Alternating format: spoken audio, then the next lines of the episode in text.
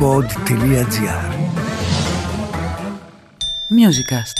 Είμαι η Όλγα Λασκαράτου και ακούτε το podcast για τη μουσική μας ζωή. Σας καλωσορίζω σε ένα ακόμη επεισόδιο Musicast και σήμερα έχω τη χαρά να φιλοξενώ έναν από τους ανθρώπους που ενέπνευσαν αυτή τη σειρά. Είναι ένας άνθρωπος ο οποίος συνδύασε την ιατρική με την μουσική. Ο Θανάσης Δρίτσας, ο συγγραφέας, ο μουσικός, ο ερευνητής, αλλά και ο καρδιολόγος και ο αναπληρωτής διευθυντής στο Νάσιο Καρδιοχειρουργικό Κέντρο είναι εδώ μαζί μας. Καλώς τον. Ευχαριστώ πάρα πολύ για την πρόσκληση και χαίρομαι που ξαναβρισκόμαστε. Και εγώ. Το προηγούμενο ήταν ραδιοφωνικό, τώρα έχει αναβαθμιστεί η σχέση ναι, μας. Έχουμε βγει στο διαδίκτυο. Σε αυτή τη, που είναι πολύ ωραίες δουλειές αυτές τώρα. Και χαίρομαι που ξανασυζητάμε πράγματα πάνω σε αυτό το αντικείμενο. Πολύ έτσι, και εγώ. υποθέτω.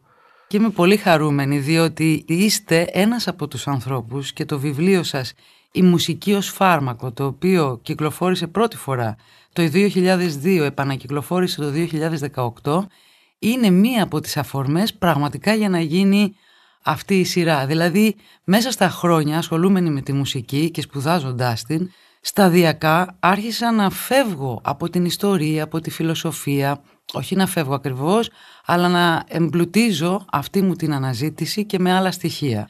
Από την ιστορία, τη φιλοσοφία, λοιπόν, την κοινωνιολογία της μουσικής, ήρθε και προσθέθηκε σιγά σιγά η βιολογία της μουσικής.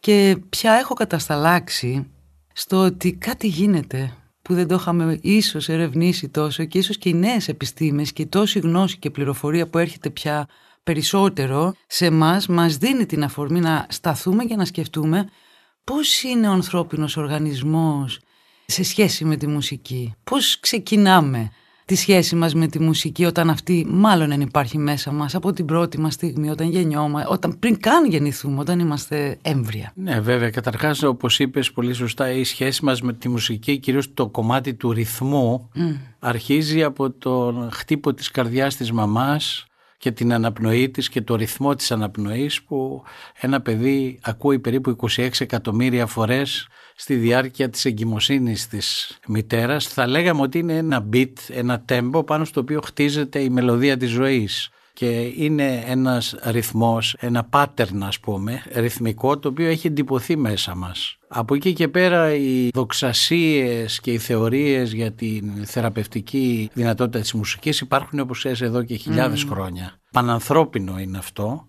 Σε όλους τους πολιτισμούς είχαν οι άνθρωποι αντιληφθεί ότι κάτι γίνεται ότι η μουσική έχει ιδιότητες θεραπευτικές και αυτό έχει και ένα βιολογικό υπόβαθρο. Δεν είναι μόνο στο μυαλό μας. Περάσατε κατευθείαν στη θεραπεία, πολύ ορθώς νομίζω, γιατί στον πρόλογό μας ήδη πρέπει να πούμε ότι εφαρμόζεται τη μουσική ως θεραπεία στο Νάσιο εδώ και χρόνια και μάλιστα γράφετε και στο βιβλίο σας πολλά για αυτό το θέμα και θα ήθελα να σταθούμε, αλλά ίσως πρώτα να χαρτογραφήσουμε το ανθρώπινο σώμα και να σταθούμε στην καρδιά και στον εγκέφαλο και να δούμε γιατί τελικά και πώς μπορεί να υπάρξει η θεραπεία και γιατί είναι απαραίτητη.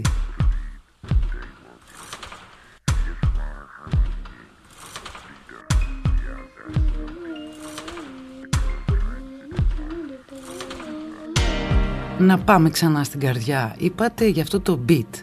Αυτό το beat το σταθερό μου έφερε στο νου. Περίπου σταθερό. Ναι, περίπου ασφαλώς. Δεν είναι. Και ευτυχώς που δεν είναι απόλυτα σταθερό, γιατί ξέρεις, όταν ο καρδιακός ρυθμός γίνεται σαν βηματοδότης είναι bad news. Γιατί; Κακά νέα, γιατί η πιθανότητα ευνηδίου θανάτου αυξάνεται όταν δεν υπάρχει αυτή η φυσιολογική μεταβλητότητα. Από συστολή σε συστολή της καρδιάς, αν το μετρήσεις δεν είναι ίδιος ακριβώς, είναι περίπου. Και πάνω σε αυτό έχει επίδραση η αναπνοή μας που όταν εισπνέουμε και μετά γίνεται πιο γρήγορος ή όταν ηρεμούμε γίνεται πιο αργός αλλά αυτό το απόλυτο δεν είναι ρυθμικό καλό, ε. δεν είναι καλό. Αυτό μου θυμίζει στατική ζωή. Γιατί...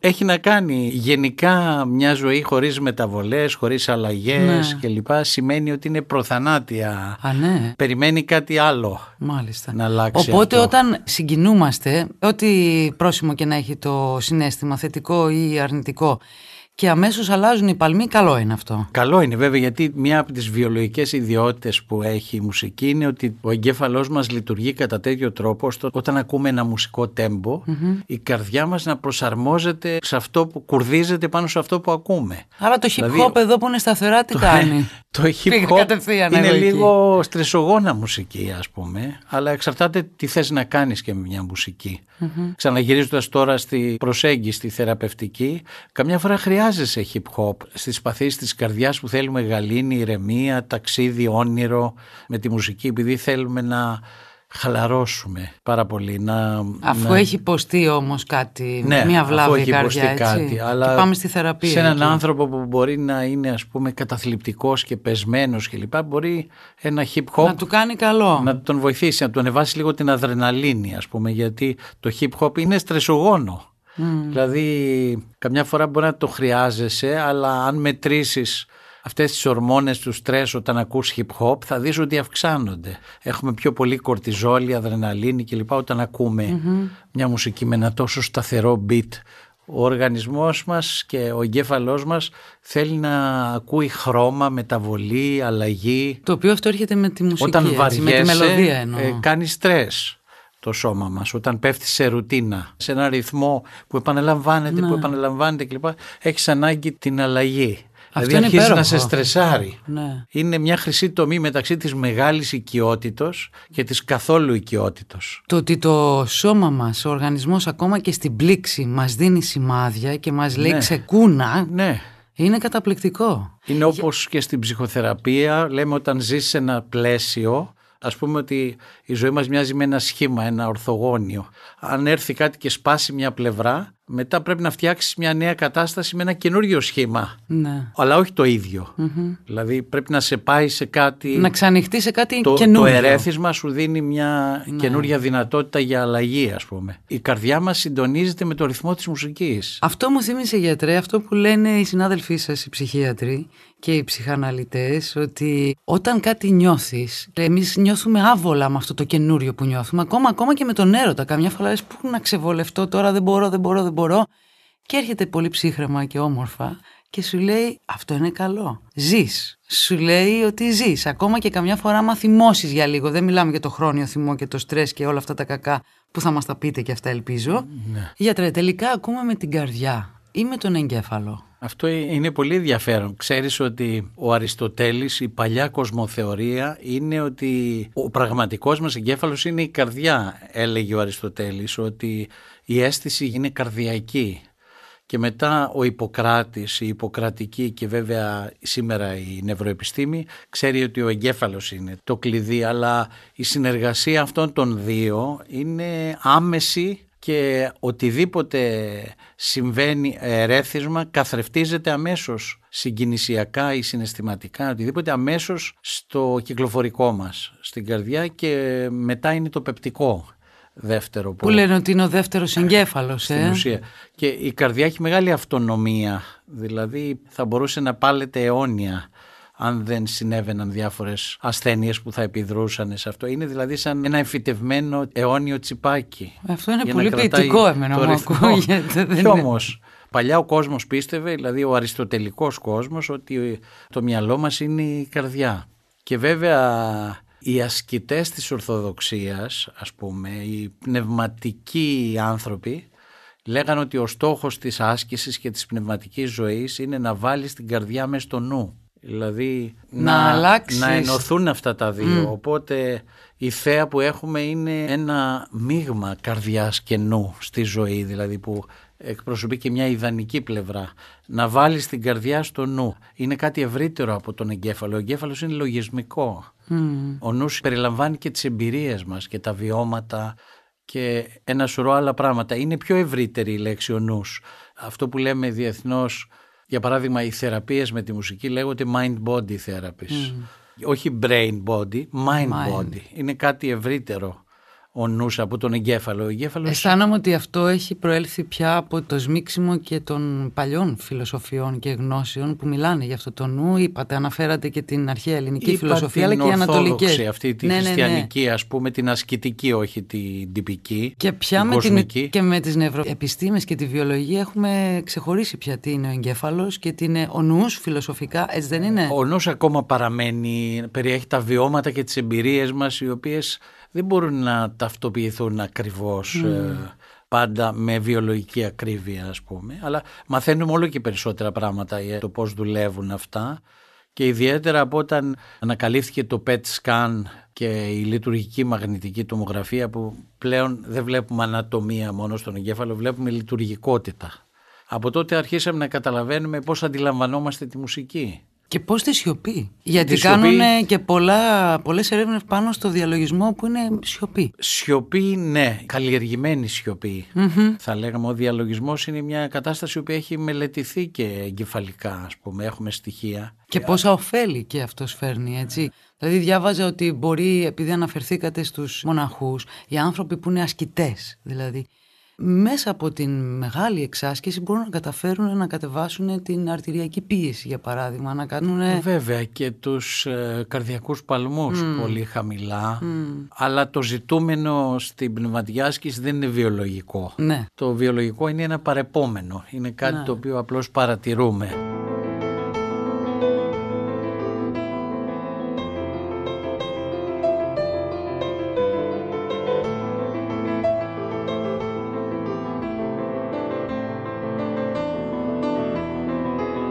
Επομένως ας επιστρέψουμε στη μουσική και πάμε να δούμε πώς ακούμε τελικά. Δηλαδή ο εγκέφαλος πώς λειτουργεί στη μουσική. Ξέρουμε ότι υπάρχουν κάποιες περιοχές του εγκεφάλου τις οποίες χρειαζόμαστε για να έχουμε μουσική αντίληψη, ας πούμε για να κατανοήσουμε το μουσικό χρώμα. Αν αυτό που ακούς την ίδια νότα την παίζει βιολί ή πιάνο.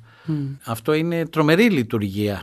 Δεν το έχουν άλλα πλάσματα. Φαίνεται ότι κάποιες συσκευές όπως είναι ο υπόκαμπος μέσα στον εγκέφαλο, η αμυγδαλή αυτό που λέμε, όχι οι αμυγδαλές, ο Ναι, ναι. αμυγδαλωτός πυρήνας. Και αυτό που λέμε το μετεχμιακό σύστημα εκεί στο κέντρο του εγκεφάλου έχει σχέση πάρα πολύ με την αντίληψη, το ευχάριστο δυσάρεστο. Τα συναισθήματα. Ναι, ευχάριστο δυσάρεστο και το χρώμα, να αντιληφθούμε τα διαφορετικά μουσικά χρώματα, όπως είπα, πώς είναι το βιολί, πώς είναι το πιάνο, όταν παίζουν την ίδια νότα. Αλλά είναι περίπλοκη η μουσική αντίληψη, δεν είναι ακριβώς ένα, δύο, τρία, συμμετέχουν πάρα πολλά κέντρα. Ας πούμε συμμετέχει και ο μετοπιαίος λοβός για την ολοκλήρωση της αίσθησης που είναι ένα εργαλείο το οποίο είναι κατεξοχήν ορθολογικό. Χρησιμοποιεί ο άνθρωπος για τη μαθηματική επεξεργασία, για την κατανόηση της γλώσσας, για δεξιότητες γνωστικές. Δηλαδή δεν είναι τόσο απλό η μουσική αντίληψη, έχει να κάνει και με το βίωμα,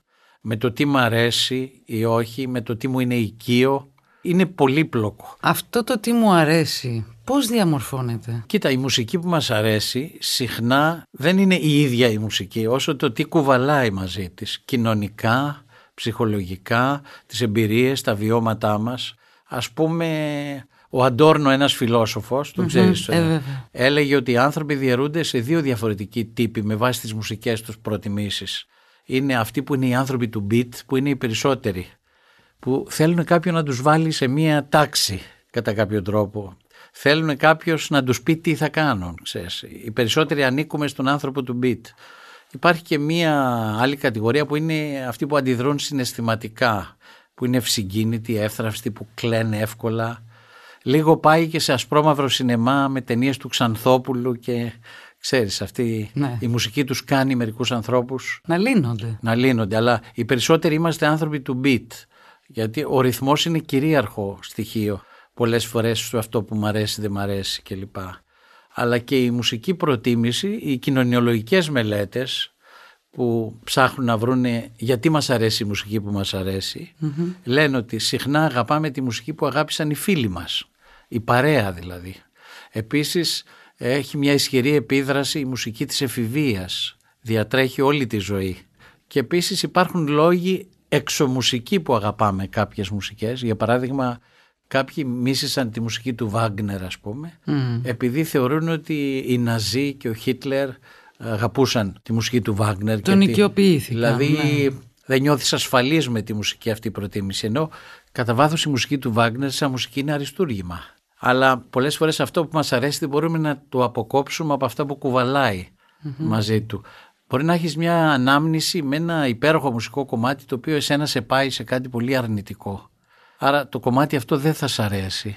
Είναι σαν να κουβαλάει πληροφορίες. Είναι σαν ένα τσιπάκι πληροφοριών. Ε, Αόρατο. Ναι, δεν είναι μόνο η δομή η μουσική, ναι. ντόμι σολ.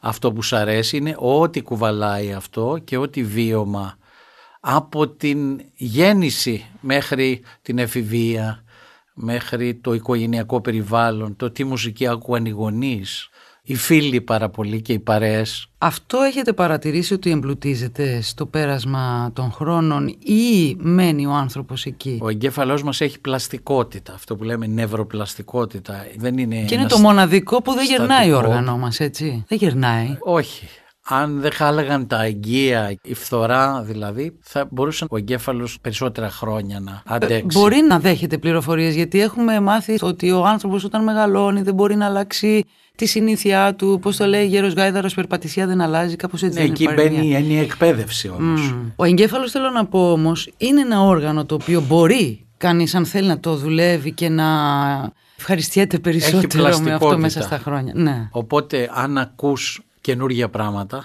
ναι. και εκτίθεσαι. Αυτό το να εκτίθεσαι, έκθεση. Κάποια στιγμή ο εγκέφαλός σου αρχίζει και συνεργάζεται με την πληροφορία αυτή. Επομένως, εκεί έρχεται και αυτό που μας είπατε στην αρχή, ότι η καρδιά όταν νιώθει την πλήξη αρχίζει και ε. έχει ένα beat σταθερό. Επομένως, εδώ είναι και η συνεργασία του εγκεφάλου με τη καρδιά. Δηλαδή, ε. αν δίνουμε πληροφορία και είμαστε εκτεθειμένοι, όπως λέτε, και ανοιχτοί στη νέα πληροφορία, στα νέα ακούσματα, εν προκειμένου, μια και μιλάμε για τη μουσική, Μπορούμε να τη βοηθήσουμε την καρδούλα και τον εαυτό μας, ας το ε, πούμε έτσι, να συνεννοηθούμε. Ναι, ειδικά για την καρδιά μας, αλλά και για το μυαλό μας γενικά, το νου πάλι. Ναι. Η αλλαγή, ο εμπλουτισμός, το χρώμα. Δηλαδή μια αίσθηση ότι ξέρεις είναι σαν ένα ποτάμι το οποίο δεν μπαίνεις ποτέ στο ίδιο σημείο ακριβώς. Μια τέτοια αντίληψη ξέρεις είναι αυτή που ισχύει και για τη ζωή γενικότερα. Μοιάζουν τα πράγματα αλλά άμα τα δεις από πολύ κοντά δεν είναι ίδια. Όταν ερχόμαστε στη ζωή, όταν είμαστε πιτσιρικάκια και είμαστε εκτεθειμένοι στα μουσικά ακούσματα, δεν μιλάω για τους ήχους γενικότερα, λέμε για τη μουσική που όπως λέμε και ξαναλέμε εδώ η μουσική όπως την ορίζουν οι ανθρωπολόγοι είναι ο ήχος οργανωμένος με τον ανθρώπινο τρόπο. Άρα μιλάμε μόνο για τη μουσική. Όταν ερχόμαστε λοιπόν στη ζωή και είμαστε εκτεθειμένοι στα ακούσματα που υπάρχουν στο χώρο που μεγαλώνουμε, εκεί υπάρχει το μ' αρέσει δεν μ' αρέσει. Όταν ο άνθρωπος είναι πολύ μικρός παίζουν μεγάλο ρόλο οι γονείς του, ας πούμε, και η οικογένεια στην επαφή του με Οπότε, τη μουσική. Οπότε, επειδή σ' αρέσει, αγαπάς τους γονείς, αισθάνεσαι οικείος με τους ε... κηδεμόνε, αν το πούμε καλύτερα έτσι, παίρνεις και αυτά. Παίζουν ρόλο, αλλά ναι, μπορούν να σου μεταφέρουν πράγματα οι γονείς που θέλουν ή μπορούν να σε καλλιεργήσουν. Ξέρεις, υπάρχουν και ένα σωρό που λένε ότι από μικρά παιδιά στην κλασική μουσική. Αυτό που είναι σημαντικό για τα παιδιά και νομίζω βοηθάει να βλέπουν τους γονείς να τραγουδάνε ή να μετέχουν σε δρόμενα, να έχουν ζωντανή σχέση με τη μουσική. Αυτό είναι ένα δώρο σε ένα ναι, παιδί. περνάμε τώρα στην εκπαίδευση. Ναι, είναι ένα δώρο.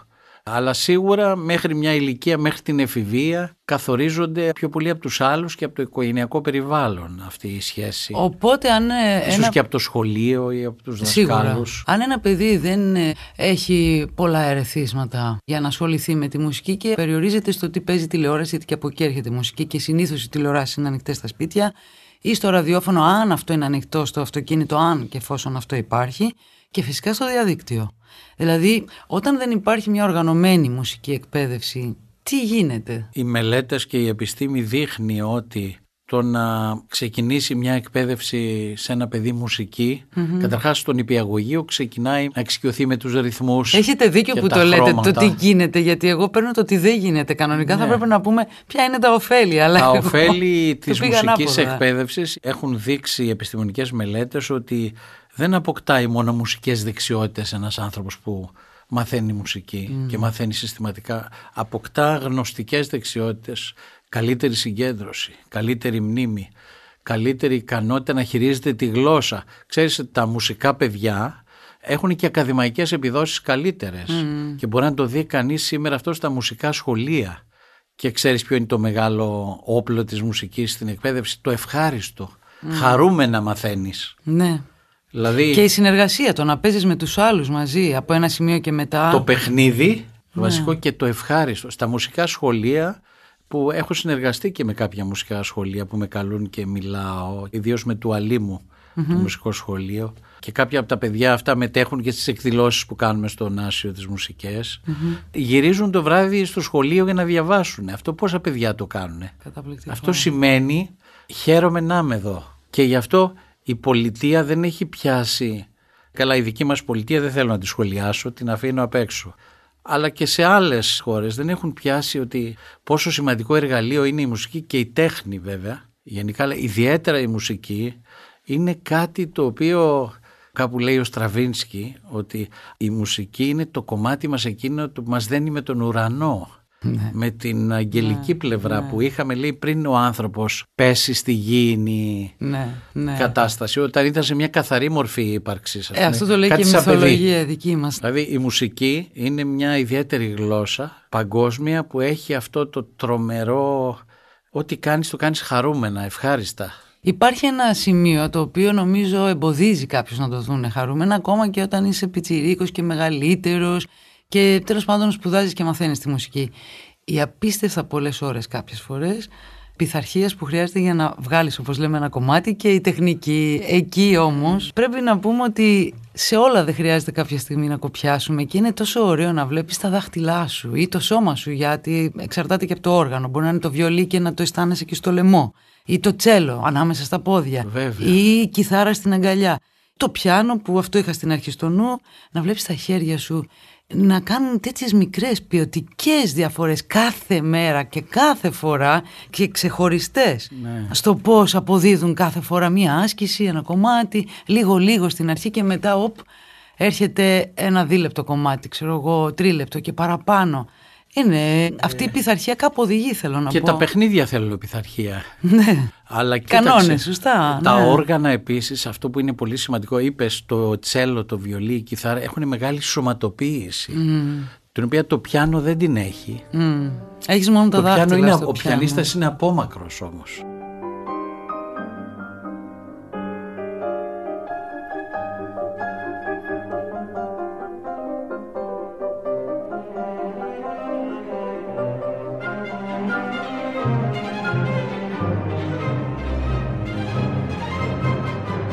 Τα ευεργετικά ωφέλη της κλασικής μουσικής είναι πολύ συζητημένα. Οι ωφέλειες της μουσικής έχουν να κάνουν πολύ με το μ' αρέσει δεν μ' αρέσει, με την οικειότητα και με το μουσικό πολιτισμό που ανήκει κάποιος. Η κλασική μουσική, ξέρεις, στην ελληνική πραγματικότητα δεν έχει τόσο μεγάλη... Δηλαδή και εγώ από τις μελέτες που έχω κάνει, όταν ρωτούσα ας πούμε ανθρώπους που ήθελα να τους υποβάλω σε μουσική ακρόαση στο νοσοκομείο, τι προτιμήσεις έχουν, ένα 18-20% μου είπε κλασικά κομμάτια. Ναι, δεν είναι το είδος το οποίο Στην κεντρική Ευρώπη είναι το είδος. ας αγαπά. πούμε. Μα είναι και δικό τους δημιούργημα. Εμείς εδώ έχουμε πρόσφατη σχετικά σχέση με αυτό. Βέβαια, ο μουσικός πολιτισμός έχει μεγάλη σημασία όπως σου είπα. Αν έχεις μεγαλώσει στην Ινδία, αν έχεις στην Κίνα, η μουσική εμπειρία είναι εμπειρία πολιτισμού. Επομένως Πάνω απ' όλα. επανέρχεστε στο ότι τα ωφέλη της μουσικής είναι ευεργετικά όταν Και εμείς είναι αισθανόμαστε πολύ οικία με αυτό. προσωπικά η σχέση μας με τη μουσική εξατομικεύεται.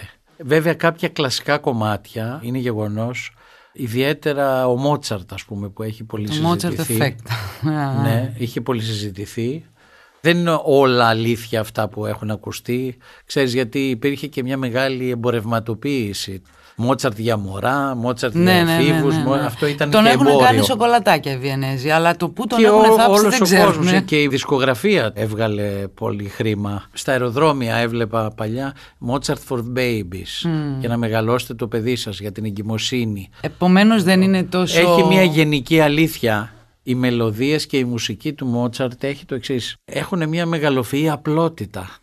Κάποια είναι πολύ εύληπτα, ακόμα και από έναν άνθρωπο που δεν είναι επεπαιδευμένος τόσο, αλλά είναι κάτι που λες κάτι γίνεται Γι' αυτό εδώ και πέρα. ακούμε τα μοτίβα, να γίνονται μοτιβάκια διαφημίσεων, Ναι, έτσι. πραγματικά. Σε διασκευές πολλές και όχι μόνο του Μότσαρτ. Και ο Βιβάλντι. Όμως θα και ήθελα να ο σας Μπαχ, ρωτήσω. ας πούμε. Είναι το ίδιο να ακούς ένα τρίλεπτο τραγούδι το οποίο έχει ουσιαστικά την ίδια δομή αβ, α, δηλαδή κουπλέ, ρεφρέν κουπλέ με ένα έργο το οποίο έχει μια παρόμοια δομή, δηλαδή αβ, α, δηλαδή ένα θέμα, την επεξεργασία και μετά ξανά το θέμα το οποίο κρατάει 23 λεπτά λέω εγώ τώρα ο εγκέφαλος δεν λειτουργεί διαφορετικά. Ξαναγυρίζω τώρα στο θεραπευτικό κομμάτι. Όσο πιο πολύ βάζεις το μυαλό σου να σκέφτεται, τόσο χάνεται, απομακρύνεται η πραγματική μαγεία της μουσικής. Γιατρέ, με μπερδεύετε τώρα και μου τα λέτε λίγο περίεργα. Όχι, όχι. Δηλαδή, ε, δεν θέλω έχει να πω, το απόλαυση. μυαλό μας αντιλαμβάνεται την επανάληψη,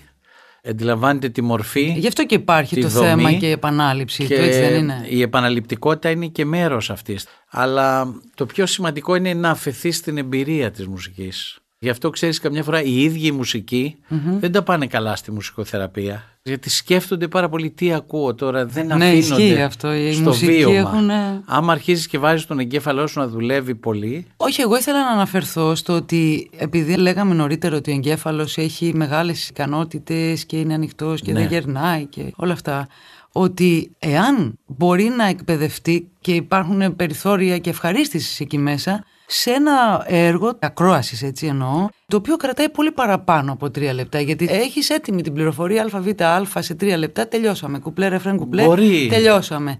Δεν δημιουργούνται παραπάνω. Πώς να το πω τώρα. Απαιτήσεις. Όχι, προοπτικές εξέλιξης, το να σκέφτεσαι παραπάνω, να δημιουργείς κάποια προτερήματα όπως είναι η υπομονή; υπ' αυτή την έννοια, Την λέω ως προτέρημα, γιατί Ναι. καμιά φορά η υπομονή μπορεί να γίνει και να γυρίσει μπούμεραν. Και αυτό απαιτεί εκπαίδευση, έκθεση, γιατί ο εγκέφαλος είπαμε έχει τέτοια πλαστικότητα που μπορεί τα πάντα να χωρέσει Ναι. κατά κάποιο τρόπο και να αντιληφθεί κλπ. Εσύ μιλάς στην ουσία για μια άσκηση. Για μια άσκηση, η οποία είναι- αργότερα μπορεί να έρθει και στην jazz, όπου εκεί πια δεν έχουμε με κάτι προκαθορισμένο, αλλά με κάτι το οποίο θα ακούσουμε Τη jazz είναι εκείνη ο τη στιγμή. αυτοσχεδιασμός. Ναι, ακριβώς. Και μπαίνει σε τελείως αχαρτογράφητα νερά και... Και- λες καμιά φορά δεν μπορώ να το παρακολουθήσω, δεν μπορώ. Η jazz όμως, θα σου εκφράσω την άποψη ενός πολύ σπουδαίου μουσικοθεραπευτή που δεν ζει πια, που είναι από αυτούς που βάλανε μεγάλα λιθάρια στη μουσικοθεραπεία, λέγεται David Aldrich. Λέει, η ζωή μας μοιάζει περισσότερο με ένα κομμάτι μουσικής jazz παρά με ένα κλασικό κομμάτι. Ναι, καταπληκτικό. Γιατί κάθε μέρα ποιο είναι το θέμα που πρέπει να συντηρήσει την επιβίωση; Ναι. Και αυτοσχεδιάζουμε όλα μας τα συστήματα. Τα κύτταρα, ο εγκεφαλικός φλοιός, οι ορμόνες. Είναι σε μια τεράστια ορχήστρα, πρέπει να συντηρήσει αυτό το θέμα.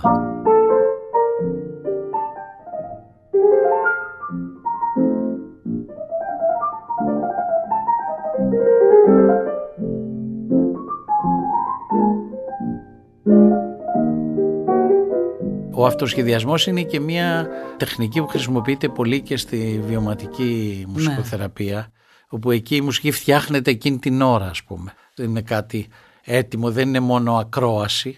Είναι κάτι δημιουργικό που γίνεται, ψήνεται, ετοιμάζεται. Αυτό κάνετε στο Ωνάσιο ως... Στο Ωνάσιο εμείς μέσα στο νοσοκομείο χρησιμοποιούμε προεπιλεγμένες μουσικές ή ζωντανή μουσική παίζονται κομμάτια, δεν κάνουμε αλλά ελπίζω ότι στο μέλλον αυτό χρειάζεται ζωντανή παρουσία ανθρώπων που είναι εκπαιδευμένοι θεραπευτές, μουσικοί θεραπευτές και θέλουμε πολλά χρόνια ακόμα για να κατανοήσουμε την αξία που έχει και πιστεύω να βάλουμε ζωντανά μουσικούς μέσα στη μονάδα, μέσα στο... όπως Ναι, γίνεται γιατί- στην Αμερική. Έχοντας μιλήσει στο παρελθόν ξανά, λέτε ότι έχει μεγάλη διαφορά το να ακούς μουσική να επιτελείται μπροστά σου εκείνη την ώρα, αλλιώς στο να την ακούς από το CD, αλλιώς από το διαδίκτυο, αλλιώς Βέβαια. από το βινίλιο που είναι και το καλύτερο. Έτσι. Το καλύτερο όλων βέβαια είναι να παρακολουθείς μια συναυλία. καλύτερο είναι το ζωντανό. Ή να γίνεται το live, ναι. Γιατί και οι συχνότητες όλες δεν χανονται Στην επεξεργασία του CD στον ψηφιακό ήχο έχουν πεταχτεί συχνότητες έξω ας πούμε. Είναι σαν μαχαιριές. Και το πώς ακούμε από το διαδίκτυο. Τι ηχεία Ε, και με... ψηφιακό ακούμε βασικά αλλά κομμένα πολλά πράγματα. Και να σκεφτεί κανείς τι δουλειά δουλειά γίνεται καμιά φορά πίσω σαν παραγωγή και εμείς παίρνουμε το ξέρω εγώ 10% 20% ίσως από αυτού που φτιάχνουν οι άνθρωποι με τα ηχεία που ακούμε. Νο. Παλιά ήταν ο αναλογικός ήχος ναι. που είναι ο τέλειος ήχος που δεν χάνεις τίποτα. Ναι. Μετά ήρθε το ψηφιακό που έκοψε γιατί έκανε εύκολη τη μεταφορά της πληροφορίας. Την ίδια την ποιότητα της πληροφορίας την χάλασε. Επομένως γυρνάμε στην... Ποσότησης βάρος ποιότητος είναι το δίλημα. Σωστά. Γυρνάμε στη θεραπεία που κάνετε στο Νάσιο με το να κάνετε ουσιαστικά ακρόαση της μουσικής, έτσι. Αυτό ναι που έχουμε χρησιμοποιήσει είναι προεπιλεγμένες μουσικές γιατί ένας άνθρωπος που είναι στη μονάδα μέσω ακουστικών χρειάζεται ιδιαίτερα τις πρώτες δύο μέρες όταν αναρώνει από μια επέμβαση, από ένα έμφραγμα, Τι μια εγχείρηση. Πρέπει να επιλέξει κανείς πράγματα που πρέπει να αρέσουν στον ίδιο. Πρέπει να παίρνει ένα μουσικό ιστορικό όπως παίρνει ο γιατρός το ιστορικό λέει πότε αρρωστήσατε, πόσο χρονών, τι επεμβάσεις έχετε κάνει να μάθεις σε τι περιβάλλον μεγάλωσε, ποιες μουσικές είναι αυτές που αγαπάει, τι ακούεις στο σπίτι, τι στο αυτοκίνητο. Δηλαδή, τι στη αν του αρέσει ένα λαϊκό βαρύ που λέμε. Στο νοσοκομείο πρακτικά αποφεύγουμε στίχους και τραγούδια. Χρησιμοποιούμε κυρίως οργανικά κομμάτια. Και ο λόγος είναι ότι, ξέρεις, ο στίχος έχει μια άλλη δυναμική που μπορεί κάποια στιγμή να βγάλει ένα αρνητικό συνέστημα. Επειδή σου είπα η μουσική δεν είναι μόνο το μουσικό περιεχόμενο, είναι όλα τα βιωματα Και θα σου πω και κάτι που έχει πλάκα, δηλαδή είναι αστείο. Πριν από κάποια χρόνια, σε κάποιους ε, ασθενείς μου μετά από επέμβαση bypass, βάζαμε μια προεπιλογή από διάφορα CD, μεταξύ των οποίων και CD που είχαν ήχους από ποτάμια, από πουλάκια που mm. τραγουδούσαν κλπ. Λοιπόν, Όλα αυτά ακούω εγώ, γιατρέ. Κάποιος που είχε μισοξυπνήσει άκουσε κάτι πουλάκια ναι. και επειδή δεν είχε μισοξυπνήσει νόμιζε ότι πέθανε και προφανώς ότι ήταν στον παράδεισο.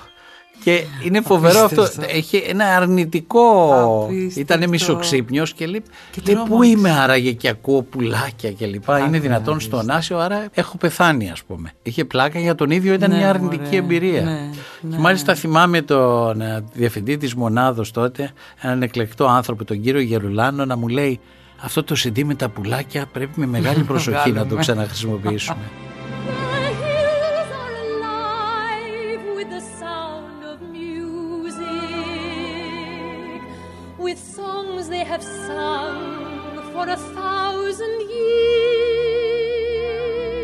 Θα ήθελα να μας πείτε πώς μπορεί να βοηθήσει η μουσική μία καρδιά η οποία είναι καταθλιπτική; Γιατί το λέω αυτό, γιατί κάνετε μεγάλη και πολύ ενδιαφέρουσα αναφορά στο βιβλίο σας «Η μουσική ως φάρμακο» γι' αυτό και πώς μπορεί να βοηθήσεις στο στρες και στο χρόνιο στρες η μουσική; Σίγουρα στο στρες και ιδιαίτερα όπως είπες στο χρόνιο στρες όπως και στο χρόνιο βοηθάει με τους εξής τρόπους μπορεί να βοηθήσει η μουσική. Πρώτα με άμεση εμπλοκή του ίδιου σε μουσική.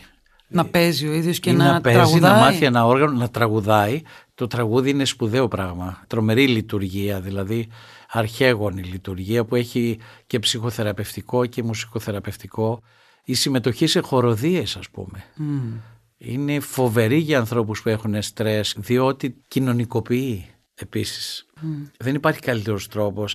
Και δυστυχώς είναι κάτι που βλέπω ότι χάνεται σιγά σιγά. Παλιά υπήρχαν πολλές χοροδίες που πήγαιναν και κάτι συνταξιούχοι και, και παρέες που βρίσκονταν για να που τραγουδήσουν. τραγουδούσαν σε παρέες κλπ. Αυτό χάθηκε.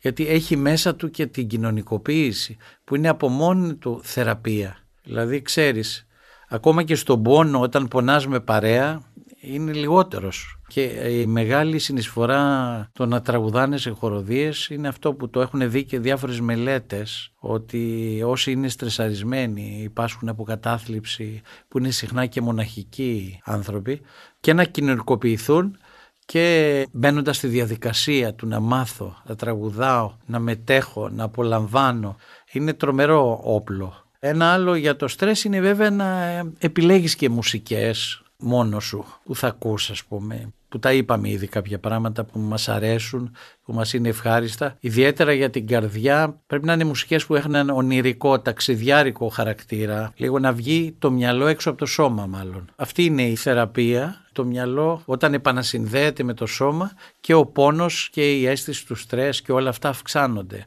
Όταν το μυαλό μας ταξιδέψει αλλού μειώνεται η αίσθηση του πόνου. Είσαι πιο ανακουφισμένος, λιγότερο καταθλιπτικός, παράγονται ορμόνες. Όταν νιώθεις ευχαρίστηση με τη μουσική που έχουν ένα επουλωτικό χαρακτήρα όπως είναι η σερωτονίνη, η οκιτοκίνη που παράγεται και στη λοχεία. Και μάλιστα έχει βρεθεί, αυτό είναι τρομερό ότι διάφορα κομμάτια που είναι γραμμένα σε αυτό που λέμε θλιμμένες, μινόρε αυτό κλίμακες. Αυτό σκεφτόμουν τώρα που το είπατε, ναι. Μινόρε κλίμακες. Ναι, ναι. Παράγεται μια επούλωση, μια διαδικασία επούλωσης που έχει σχέση με την αύξηση της προλακτίνης. Ναι.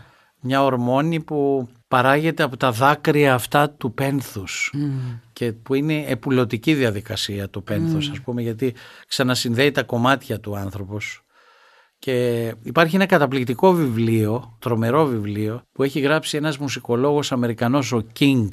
Λέγεται το υπηρώτικο μυρολόι. Ναι, βέβαια. Το οποίο είναι κορυφαίο βιβλίο. Κορυφαίο βιβλίο. Και αυτός γύρισε όλο τον κόσμο και συγκλονίστηκε από το μυρολόι.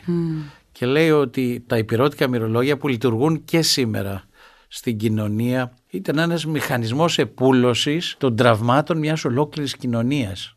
Και στην ουσία το μυρολόι δεν είναι θλιμμένο. Έχει μια ανάταση μέσα του. Δηλαδή σημαίνει ότι παίρνω αυτό το τραύμα και το υψώνω ας πούμε. Το, Και μια θλιμμένη το καρδιά πάω αλλού. που είναι μια μοναχική συνήθως καρδιά μέσα από το τραγούδι μπορεί και να εκφραστεί έτσι δεν είναι; Και Πολύ να το σωστά. μοιραστεί, να το βγάλει. Ναι, μα αυτός είναι ο στόχος της θεραπείας, να χτυπήσει το ραβδάκι και να βγει η κρυμμένη έκφραση. Όπως λέμε το μουσικό παιδί μέσα μας. Κυρίως η βιωματική μουσικοθεραπεία που είναι συνεδρίες όπως γίνεται στην ψυχοθεραπεία με έναν μουσικοθεραπευτή που έχει πολλά όργανα στη διάθεσή του, που χρησιμοποιεί τον αυτοσχεδιασμό και αυτός που μετέχει δεν είναι ανάγκη να ξέρει μουσική γιατί είναι κάτι που φτιάχνεται ζωντανά.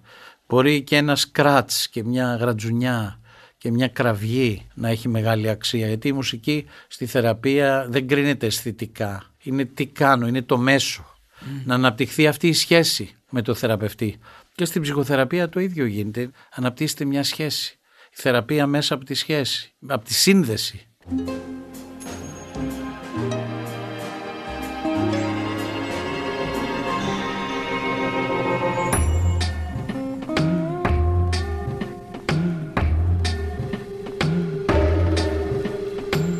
Θέλω πολύ να σας ευχαριστήσω για αυτή την κουβέντα μας. Θέλω να ευχηθώ καλή συνέχεια σε όλο το έργο που κάνετε. Κάνατε πρόσφατα και το διοργανώσατε το πρώτο παγκόσμιο συνέδριο μουσικής ιατρικής τον περασμένο Μάιο εδώ Το Μάιο, στην ναι, ναι, Αθήνα. στο Δίο Αθηνών στην Αθήνα. Εξαιρετικό είναι όλα αυτά τα ευρήματα νομίζω και οι συζητήσεις που γίνονται και οι μελέτες είναι πράγματα που θα δώσουν πολλά στο σύγχρονο άνθρωπο και θα τον βοηθήσουν πολύ.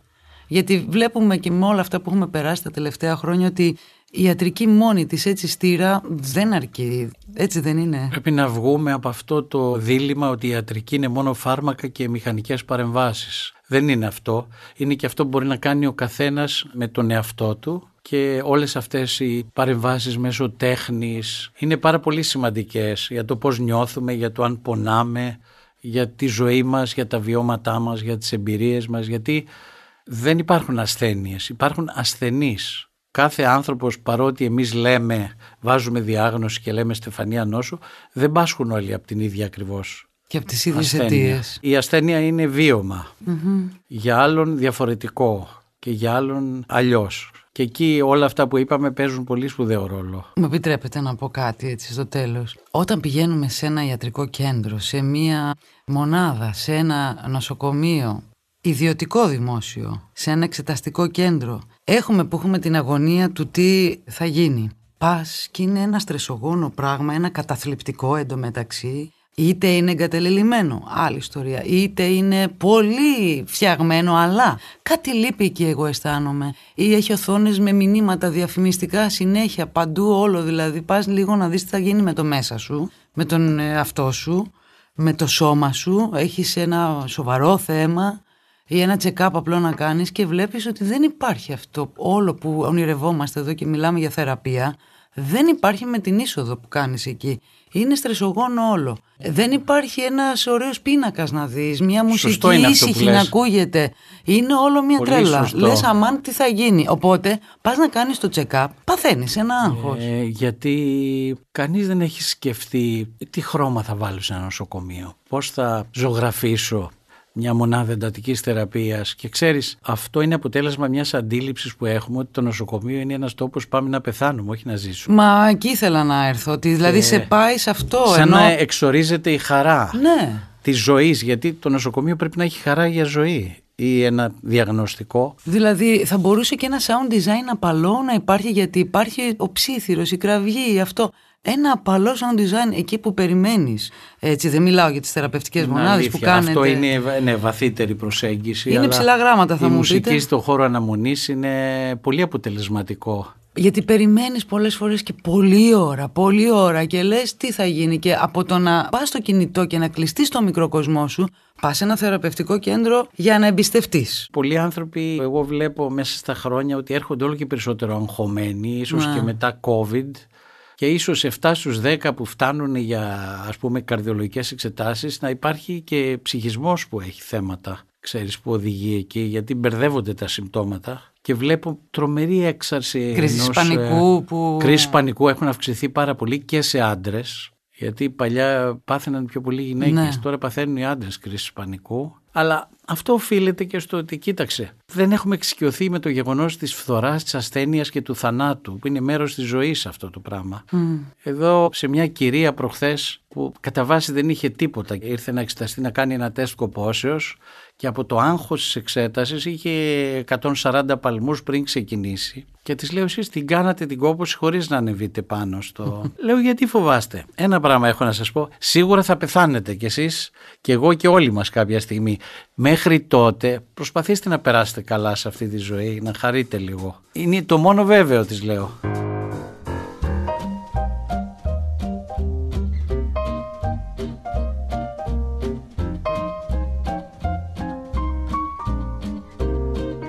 Και για να το κλείσω με τη μουσική, η χαρά είναι κάτι που έρχεται μέσα από τη μουσική και δεν είναι μόνο για την προσωπική μας ζωή, είναι και για την κοινή μας ζωή. Χαιρόμαστε με τη μουσική. Σωστό, είναι...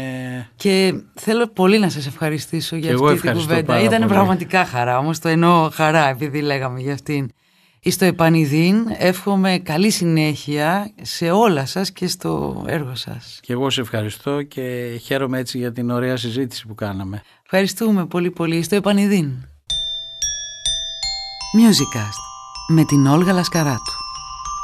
Το αναζητάτε, το βρίσκετε, το ακούτε στο pod.gr, στο Spotify, στο Apple Podcasts, στο Google Podcasts και σε όλες τις πλατφόρμες όπου μπορείτε να ακούσετε podcasts.